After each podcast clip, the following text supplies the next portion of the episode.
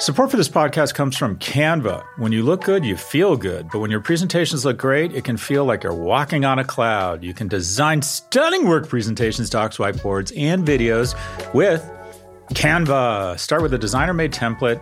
Use it as a springboard for your design. Add images, graphics, charts, and more from Canva's massive media library.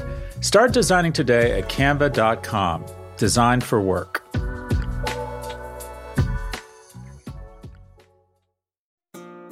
This episode is brought to you by State Farm.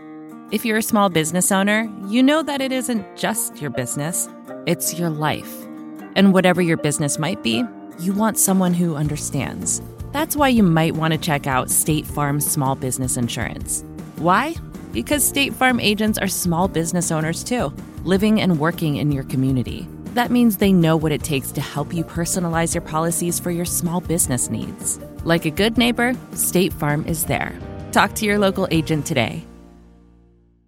This week's number 45%. That's the percentage of NFT trades that were wash trades. What is a wash trade? It's a false signal one wallet buys from another wallet it controls in order to send a false signal about the value of an NFT. Non fungible tokens are entirely fraudulent tokens.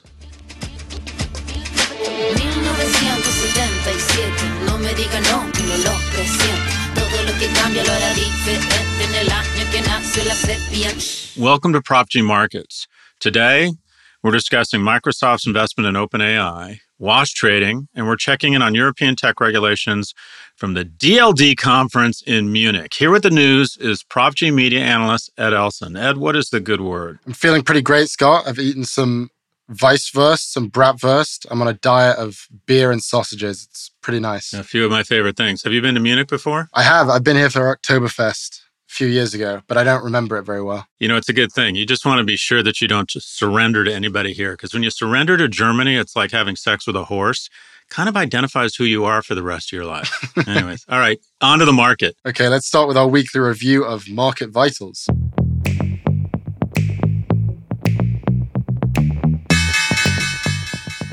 The S&P 500 climbed, the dollar dropped, Bitcoin enjoyed its longest winning streak since 2020, and the yield on 10-year treasuries fell. Shifting to the headlines. Inflation cooled for the sixth consecutive month in December, clearing the Fed's path to slow down interest rate hikes. Crypto exchange FTX says it's recouped $5 billion in cash and liquid investments after the company went bankrupt in November. It has roughly 9 million customer accounts to recover. Goldman is cutting 3,200 jobs, or about 7% of its workforce. Meanwhile, Coinbase is also laying off employees. CEO Brian Armstrong said he would reduce headcount by 950, and that's 20% of the company's total staff. Scott, do you have any thoughts on this news? Well, it's a tale of two uh, cities. The layoffs at Goldman probably just take them back a year or two years in terms of employment. I would imagine they've been hiring like crazy. Whereas layoffs at Coinbase is just a preview of what's to come. I would imagine that they'll do another layoff, or I would predict they'll do another layoff in the next six months. The total value of the token market has gone from $3 trillion to around six or 700 billion. So just the market that Coinbase is known for creating an exchange in has gone sour. In addition, I think people are nervous about putting their assets on any platform that's not backed by FDIC insurance. So I think it only gets worse for Coinbase. I think you're looking at another 20, 40, 60%. I, I think Coinbase is going to be a shadow of itself. By the way, I invested in the IPO of Coinbase. I was trying to do a quick trade. It came out at 360, I think, and I bought some. It ran to 410 for a hot minute. Then it ran back to uh, 320. And uh, because I didn't know the company, uh, I just and was trading just on the IPO. I lost a decent amount of money pretty quickly and got out. But it's good that I got out and decided not to just hang in there because as we sit here today, it's trading at 43 bucks. So it's off about 90% from its highs. But, anyways, one is a secular decline and will keep happening, and one is a just a temporary blip. And just a statistic here as of November, uh, layoffs account for less than 1% of all non farm payrolls in the US. And before COVID, that number was above 1%. Could you speak to that? And you had an interesting insight around how we're sort of obsessing over this tech stuff, but overall, it's it's not really the same for the rest of the nation. Well, it is true. It's As you get older, what you realize is it's important to question almost everything. And when um, you know, a handsome guy or an attractive woman in a sleeveless dress known as a news anchor tells you something, you sort of take it as having a lot of, or assume it has a lot of veracity. And that's sort of your default positioning, recognizing that the media gets it wrong all the time. And this is an example of that. And it's really interesting. We're obsessed with technology. We know Apple, we use their products, we know Meta, we, you know, their products depress our teenage girls. So we know these companies really well. And when anything happens there, we take it as a proxy for what's happening in the larger economy. And it absolutely isn't. These are meaningful industries, but in terms of at least number of jobs, they're actually one of the smaller industries. They employ a small number of very well paid people and they create a ton of value. One of the reasons they create so much shareholder value is their revenues relative to the number of employees is extraordinary. So when we hear about a layoff at Meta, we get all hot and bothered. But the reality is, it only takes it back to, say, November of last year, or takes us back six months. And as you just pointed out, layoffs are at historic lows. And while the headline is about layoffs, which lends you to believe or leads you to believe that unemployment is a big issue, one of the biggest issues facing the US is not an absence of jobs, it's an absence of workers. There are 1.7 open jobs for every one person who is looking for a job. The hospitality industry is just massively understaffed uh, any skills. If you if you're one of those kids that's handy, uh, your dad or your mom taught you anything about carpentry, you're just basically handy. You can walk into a construction site right now in Florida and make you know minimum 20 25 bucks an hour maybe 30 bucks an hour which isn't huge money but for someone who doesn't have a you know you don't even need a high school degree my takeaway is to get good at carpentry there you go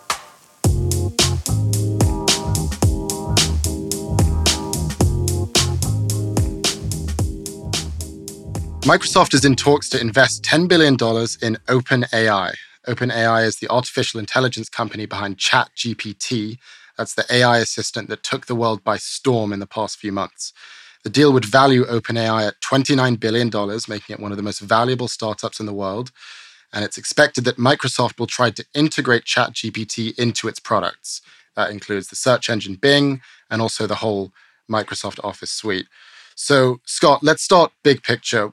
What do you generally make of this deal? So I think this is fascinating. Jason, our editor in chief, referenced Gary Marcus's view, and he said that OpenAI was initially meant to sort of check back or be a guardian for the dangers of AI. And where has it taken us? It's taken us to a deal with Microsoft and is advancing the commercial power of, of AI. So I'm not sure that's what they initially intended. The structure is really unusual. It's a different type of organization or structure. Yeah, I, I have got it actually in front of me. This this deal structure. So, first, Microsoft will receive 75% of OpenAI's profits until it recoups the 10 billion. Um, and then after that point, and there's been a lot of confusion in the reporting here, Semafor put out an article that it turned out to be slightly wrong. But after that point, once it's recouped the investment, Microsoft will start receiving 49% of the profits. And then the final strange thing is that Microsoft's return on investment is capped at $92 billion. In other words, it can only 9x its money. And that's, you know, somewhat low in the world of venture. And once Microsoft receives all of that, all of the equity and profits will finally revert back to OpenAI 100%. So, yeah, I was going to say these are very strange terms. It almost sounds like a loan or something similar. Have you ever seen anything like this before? It's strange on a few levels. One, um, $90 billion is a lot of money. And we're talking about profits. I don't think Amazon has registered that much in profits in its entire lifetime. So Microsoft tops out, if you will, or only gets enough profits if this company becomes one of the most profitable companies in history. The other thing that really struck me about this deal is that, distinct of all the excitement around AI, this company immediately has recognized that they're nothing without a monopoly on the front end and the back end. And what do we mean by that? The processing power requirements are substantial here. And I read that every query to ChatGPT, it costs them two cents. And that may not seem like a lot, but when you're doing millions of transactions every hour, that adds up. But essentially, there are only a small, a handful of players that have the cloud infrastructure to support that type of computing intensity. So again, we're back to the same old players. And also, I thought it was interesting that they've said uh, rather than trying to figure out a front end to monetize this, we're going to do a deal with Bing that already has a front end, already has people using it, and already has a business model. In other words, they're going vertical. They're getting the back end, the manufacturing or the infrastructure, and they're getting the front end. And what it says to me is that you know artificial intelligence is like a refinery, but unless you're sitting on billions of metric tons of oil, oil being processing power, you're in danger. Who's the winner in this deal? I mean, I was seeing memes on Twitter comparing this to like a Kevin O'Leary shitty Shark Tank deal where he's like, you know, I'm going to invest, then I'm going to take 75% royalties. And then after that, once you've repaid me, I'm going to take half of the equity. So do you feel like there's a loser here or is it even?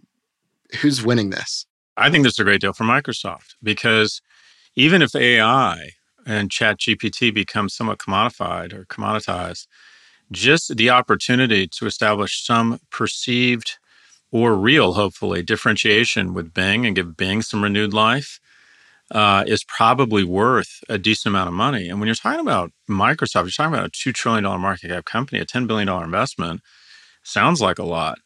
But, you know, what is that? That's basically a dilution of one half of a percent in an effort to maybe be out front in what kind of might be the next thing. Uh, Microsoft is always sort of criticized for missing social, missing mobile, missing search.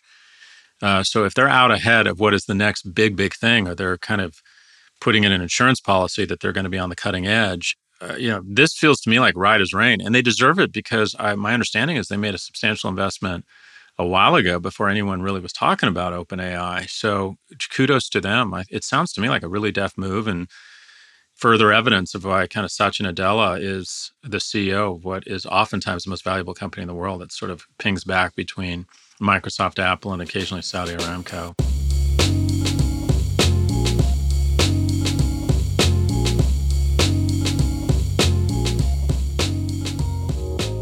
You mentioned wash trading at the beginning of the show. So, a recent report by Dune Analytics showed that in 2022, 58% of NFT trades that occurred on the Ethereum network were wash trades. This is where you buy an NFT, then sell it to yourself with a different account or to someone in cahoots with you for a higher price.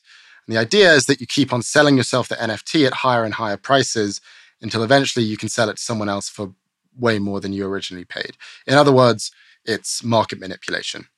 So this tactic peaked in January, accounting for 80% of all NFT trading volume that month. And it's estimated that overall, 45% of NFT trades have been wash trades. That was the number we had at the top. Scott, I knew that wash trading was a thing in crypto, but those numbers are just staggering to me. Were you surprised by this? Yeah, this number absolutely blew me away. And it just shows that unregulated markets don't work, uh, or at least these ones don't. And it, made me not that I was ever trading in NFTs, but I've gone from bullish on NFTs. I see that my kids are willing to pay for digital goods, whether it's skins or cool weapons or whatever, what have you, or costumes on Fortnite and other video games. So I thought NFTs make sense. Art has been a great store of value. Why wouldn't digital art be a great store of value? And you brought up the notion that this isn't that dissimilar from uh, fine art dealers who buy stuff back and forth to try and raise the awareness and pricing around a specific artist. But this feels really over the top. And where it leads me is that I've now become a bit of a bear and a skeptic on NFTs because the marketplace is basically this short term window for grifters. And you can just kind of imagine these farms of people who buy a bunch of NFTs for near zero or mine them or create them or however it is you manufacture and mine these things, and then just set about uh, trying to create false signals everywhere in the market. While innovators, you know, complain that they need regulators to get out of the way so they can just run, all they've done here is create a market where some bad actors can come in and steal from other people, and the market's going to collapse under the weight uh, of the perception of fraud. Yeah, something that strikes me about this is there are these two massive premises for crypto. And the first is transparency, and that's reflected in the fact that you have this public, immutable ledger that shows you a record of all the trades that have ever happened for an asset, and that's all publicly available. But then there's this second strange premise, which is anonymity. And that is, you don't have to disclose who you are to anyone. And all you have to show is your wallet address, which is basically the same as like an account number. And when you combine those two things, it's like this perfect cocktail for just fraud and, and manipulation because you know, as we're seeing, you can create multiple wallets that look like multiple different people. You can move your assets around for extremely irrational prices. And it just makes the asset look more valuable than it is. And then you dump it on someone. And to me, all of this could be resolved if the system weren't anonymous, if you had to register your name and, I don't know, maybe your address or your birth date with some third party auditor. But then it wouldn't be crypto anymore. Anonymity has been cloud cover for some of the most fraudulent, nefarious actions on the internet. And it's also resulted in absolutely no repercussions for people who've made our discourse more coarse. And it's used as this, what I'll call kind of the cultural intellectual elite to talk about the importance of anonymity. And they use the edge of edge case of a human rights activist in the Gulf who needs to be anonymous. There are ways you could figure out a way to allocate a certain number of accounts to people who generally need to be anonymous and then distract the account and start seeing if they immediately talk about crypto or how Cumrocket's going to replace the dollar or start attacking people, and you realize, okay, this person is a bad actor. But in a wealthy economy, anonymity is just recipe and cloud cover for grift. And the fact that so many academics and, of course, the crypto Taliban have embraced anonymity, what you need is a strong legal system and smart regulators who create laws that protect people such that they don't need to worry about putting their identity on anything as long as they're not doing anything wrong. But you can't get on a plane without identity. You can't you can't get a driver's license. You can't I mean this notion that this world was going to benefit from anonymity. No. The folks who have benefited from it are bringing it down. We'll be right back after a quick break to check in on European tech regulation.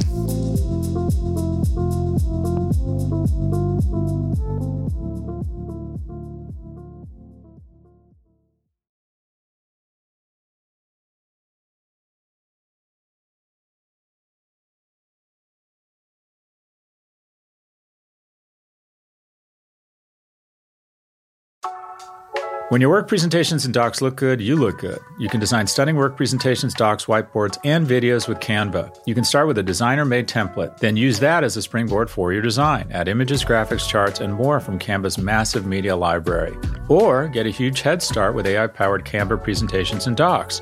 Just describe what you want with a few words, and Canva will generate amazing slides and text in seconds. It's AI that anybody can use, no matter what department you work in or whatever work task you need to get done. Look, we all need to visually communicate at work. Canva makes it easy to get your point across while looking professional. And at the end of it all, that stunning Canva presentation is going to make you look good, wow any audience, and finish your work faster. Start designing today at canva.com. Design for work.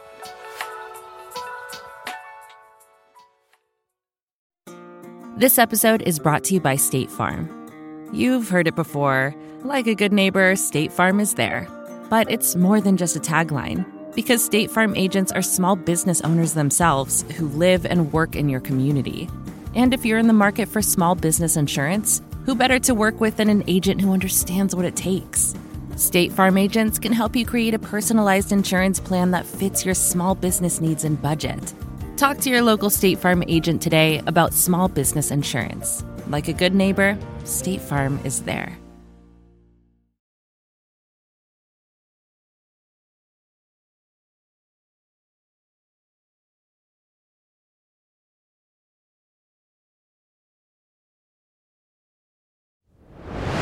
We're back with Prof G Markets. As we're here in Germany, we thought we'd catch up on some local news. Germany's antitrust regulator or the Bundeskartellamt, issued a statement that Google users are not given enough choice over how their data is processed.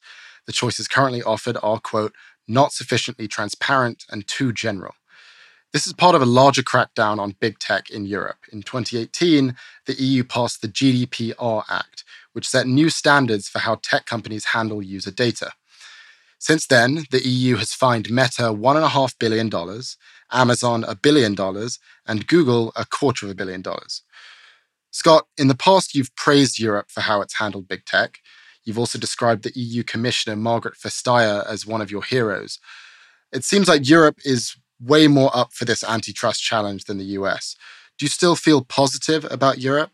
And also, do you think that their actions have been effective? So yes and no. I, I, don't know if GDPR has been effective. It seems to me that it's been a real tax. It's done what it was supposed to do to big tech, to small and medium-sized media companies. I don't think GDPR. I'm not sure it's been a success. Having said that, I think this latest legislation has real teeth. Uh, interoperability, being able to take your data, not letting Apple be the gatekeeper for any in-app purchase on the iOS system, letting people choose their own tech with their own browsers or you know uh, clients or apps, no matter what operating system. There's just a lot here to like. In addition, the thing that really struck me as part of this legislation, I don't know if it was the DSA or the MSA, said that essentially offline hate speech that's illegal is now illegal online, and the platforms are liable for it, which is effectively the ending of what we would call in the U.S. Section 230, and they can start taxing you or finding you real numbers. Because the bottom line is Facebook decided a while ago, 10 years ago, that their strategy was to break the law, recognizing the cash volcano they had, that if they had to pay some of that, even billions of dollars, as a tax for breaking the law, that it was worth it from a shareholder's perspective. And what they've done here is said, no, we'll tax you as a percentage of your total revenues. So some of these fines, you're probably going to see a multi billion dollar or several multi billion dollar fines sooner rather than later. And also, what motivates all of this is that uh, in the US, we have a lot of upside or register a lot of upside from big tech. We have universities and hospital wings named after Google and Facebook billionaires. They create ecosystems, uh, huge recruiters. One in three of my students goes to work at Amazon. We benefit a lot from big tech. Now, there's some downsides. Uh, the weaponization of our elections, teen depression, making our discourse more coarse. But in Europe, they get all of the calories, they get all of the negatives with none of the great taste. There are very few universities or hospital wings named after Google or Facebook billionaires. So this is stiff in the backbone of EU regulators who are like, well, okay, this this hasn't worked well for us. You know, why didn't we go Chinese and steal your IP and prop up local competitors and capture all the economic value ourselves, which is what China has done. And quite frankly, it was probably the smart thing for China to do. So, anyways, I, I think that they are leading the way and the incentives make all the sense in the world. They have less to lose and they're sick of this. And in addition, in Washington, we have a pay for play system where our elected representatives are presented with a really compelling deal. And that is the lobbyists from Amazon, Apple, Facebook, and Google say to them, here's a shit ton of money. And the key to getting reelected in America is money. And all you have to do is nothing. Just ask a lot of questions about proposed legislation and water down Senator Klobuchar's antitrust until it's almost meaningless, which is what has happened. So I'm I'm bullish and hopeful about this regulation in the EU. Yeah, I think about how the GDPR has affected me as a user, and it was passed into law when I was living in London, so I experienced it. Um, but yeah, all that really changed for me is that when I enter a new website, my browser asks if I'd accept or reject a cookie, and a cookie is the software that these companies use to track your data. Um, and as a general principle, I'd always click reject, but overall, my internet experience hasn't really changed. And at this point, I'm like, do I really care that much that these companies are collecting my data? But I'm not sure what to think about it. So, what do you think about cookies and these tracking devices? Do you think that they're important? And do you think that American regulators should be paying attention to them as much as the EU is? We need some sort of comprehensive privacy regulation. And I'm one of those lazy people that says accept all cookies because I think I have a younger mentality in the sense that I don't mind having my privacy violated as long as there's a coupon or utility at the end of it. And while people talk a big game around their concerns surrounding privacy, there's cognitive dissonance here, and that is they behave as if they could give a flying fuck about their privacy. Uber knows where you're going and knows where you are. Facebook knows your key relationships. And Google, if there was a hack on Google, you'd have social chaos because everybody was contemplating divorce or having affairs or had STDs or was HIV positive or managing diabetes or was thinking about joining the Taliban. Google knows all of this about you. It knows your sexual fetishes. It knows more about you than any priest, mentor, rabbi, scholar, or boss. So, and for most of us, it's a good trade. You know, it's it's scary to say this out loud, but I haven't had really any terrible things happen to me by giving up this data, and I get tremendous utility. You do. I mean, if you if you're really worried about privacy, you just wouldn't have a mobile phone and very few people are willing to do that. So, but I do think we need some sort of privacy legislation. It's not that people don't mind uh, giving up data futility. What they mind is companies that don't put in place the requisite safeguards such that bad actors can access that data and then use it against them. And what they've shown is that not only do they not do that or make the requisite investments, that even if that happens, they try and cover it up. So it's sort of, you know, we can't trust them with this data, is what it comes right down to. Uh, but I think, I don't know if it's going to happen, but we're desperate for some sort of kind of systemic or, you know, industry wide privacy legislation. So that's an American's view on EU tech regulation. But we also wanted to know what Europeans think. Luckily, we're in Germany right now. Here's Mia on the street, Munich edition. What do you think of the EU's regulation of big tech? I mean, GDPR, before it was introduced, everyone was so scared about it and no one knew what it was. Now it kind of ended up as a little cookie banner when you go on, on websites. On one side, regulation is always good uh, because it uh, creates certain rules on the market. So you, it's harder for outliers who are not playing with the rules um, to play unfair on the one hand, um, but also is that when you overregulate, you make it very hard for especially innovative and also young companies um, to enter the market and to really play a role in this market. But I appreciate that we have more diversity and that kind of those big monopolies are not there or like or break, they break it up. Um, I think that's that's good. More competition, more access. I think even though we have a GDPR regulation, we might be a bit safer. Our data might be a bit safer, but we are never safe. Um, but some people might like drop their guard and think they're protected, even though you're never 100% protected. You should always be careful. As a customer, I, I, need, I need to be sure that my data is not going anywhere. EU kind of tries to be a leadership in regulation, and I think that's problematic because while their the intent is good and right, what it always turns out to be is in this weird click banner that everyone ignores, or other regulation that's sort of not being really taken seriously. So I think we really need to think more about how how we can make regulation work and achieve its goal. And if that's leadership in regulation, then that would be great. But unfortunately, I'm only foreseeing another generation of click banners GDPR, has that affected your life at all online? Oh yeah, I think so. it, it makes uh, yeah.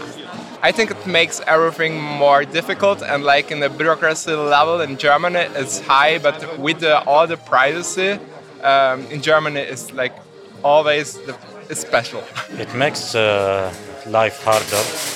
yeah.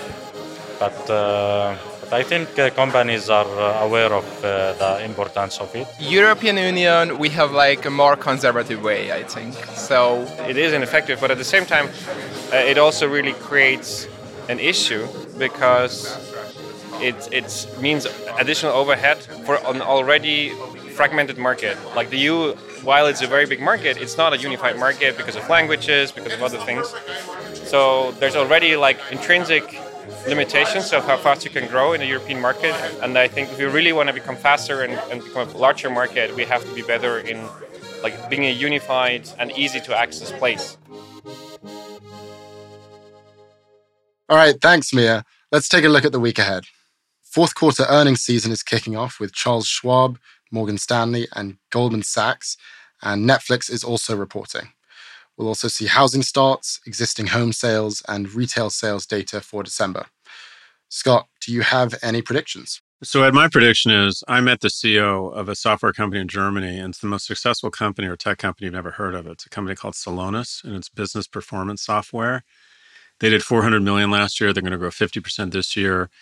And I always ask the same two questions of any software company, and that is what is their logo renewal, which is essentially customer churn, what percentage of their clients renewed in year two from year one, and then dollar renewal. What is the growth of revenue of those clients that they retain? And this company has about 90% retention and about uh, a $140 renewal, meaning of those 90 of 100 clients that renew, they're spending on average 50 or 60% more. So this is a juggernaut. And at 400 million, if it goes to 600 million this year, and then it has 2024 numbers of say a billion you're talking about a company that'll probably go public at a 20 to 50 billion dollar market cap. It just closed on around at 12 billion which makes it i think the most valuable tech startup in germany and would be one of the probably 20 or 30 most valuable private companies in the world but it is going to be uh, germany is overdue. It's interesting uh, the uk just passed a trillion dollar mark and that is private tech companies are now worth a trillion dollars over a trillion dollars in the uk And in Germany, despite having a much bigger economy, it's only about half that. So Germany is sort of not an innovator. It hasn't been able to birth giants. I think SAP is their biggest uh, tech company. But, uh, anyways, my prediction is that the biggest tech IPO in Europe over the next uh, four to six quarters is going to be business performance software firm Celonis. Oh my God, that was boring. That was boring. That's all for this episode. Our producers are Claire Miller and Jason Stavers. Special thanks to Catherine Dillon, Ed Elson, Mia Silverio, and the Prof G Media team. If you like what you heard, please follow, download, and subscribe. Thank you for listening to Prof G Markets from the Vox Media Podcast Network. We will catch you next week.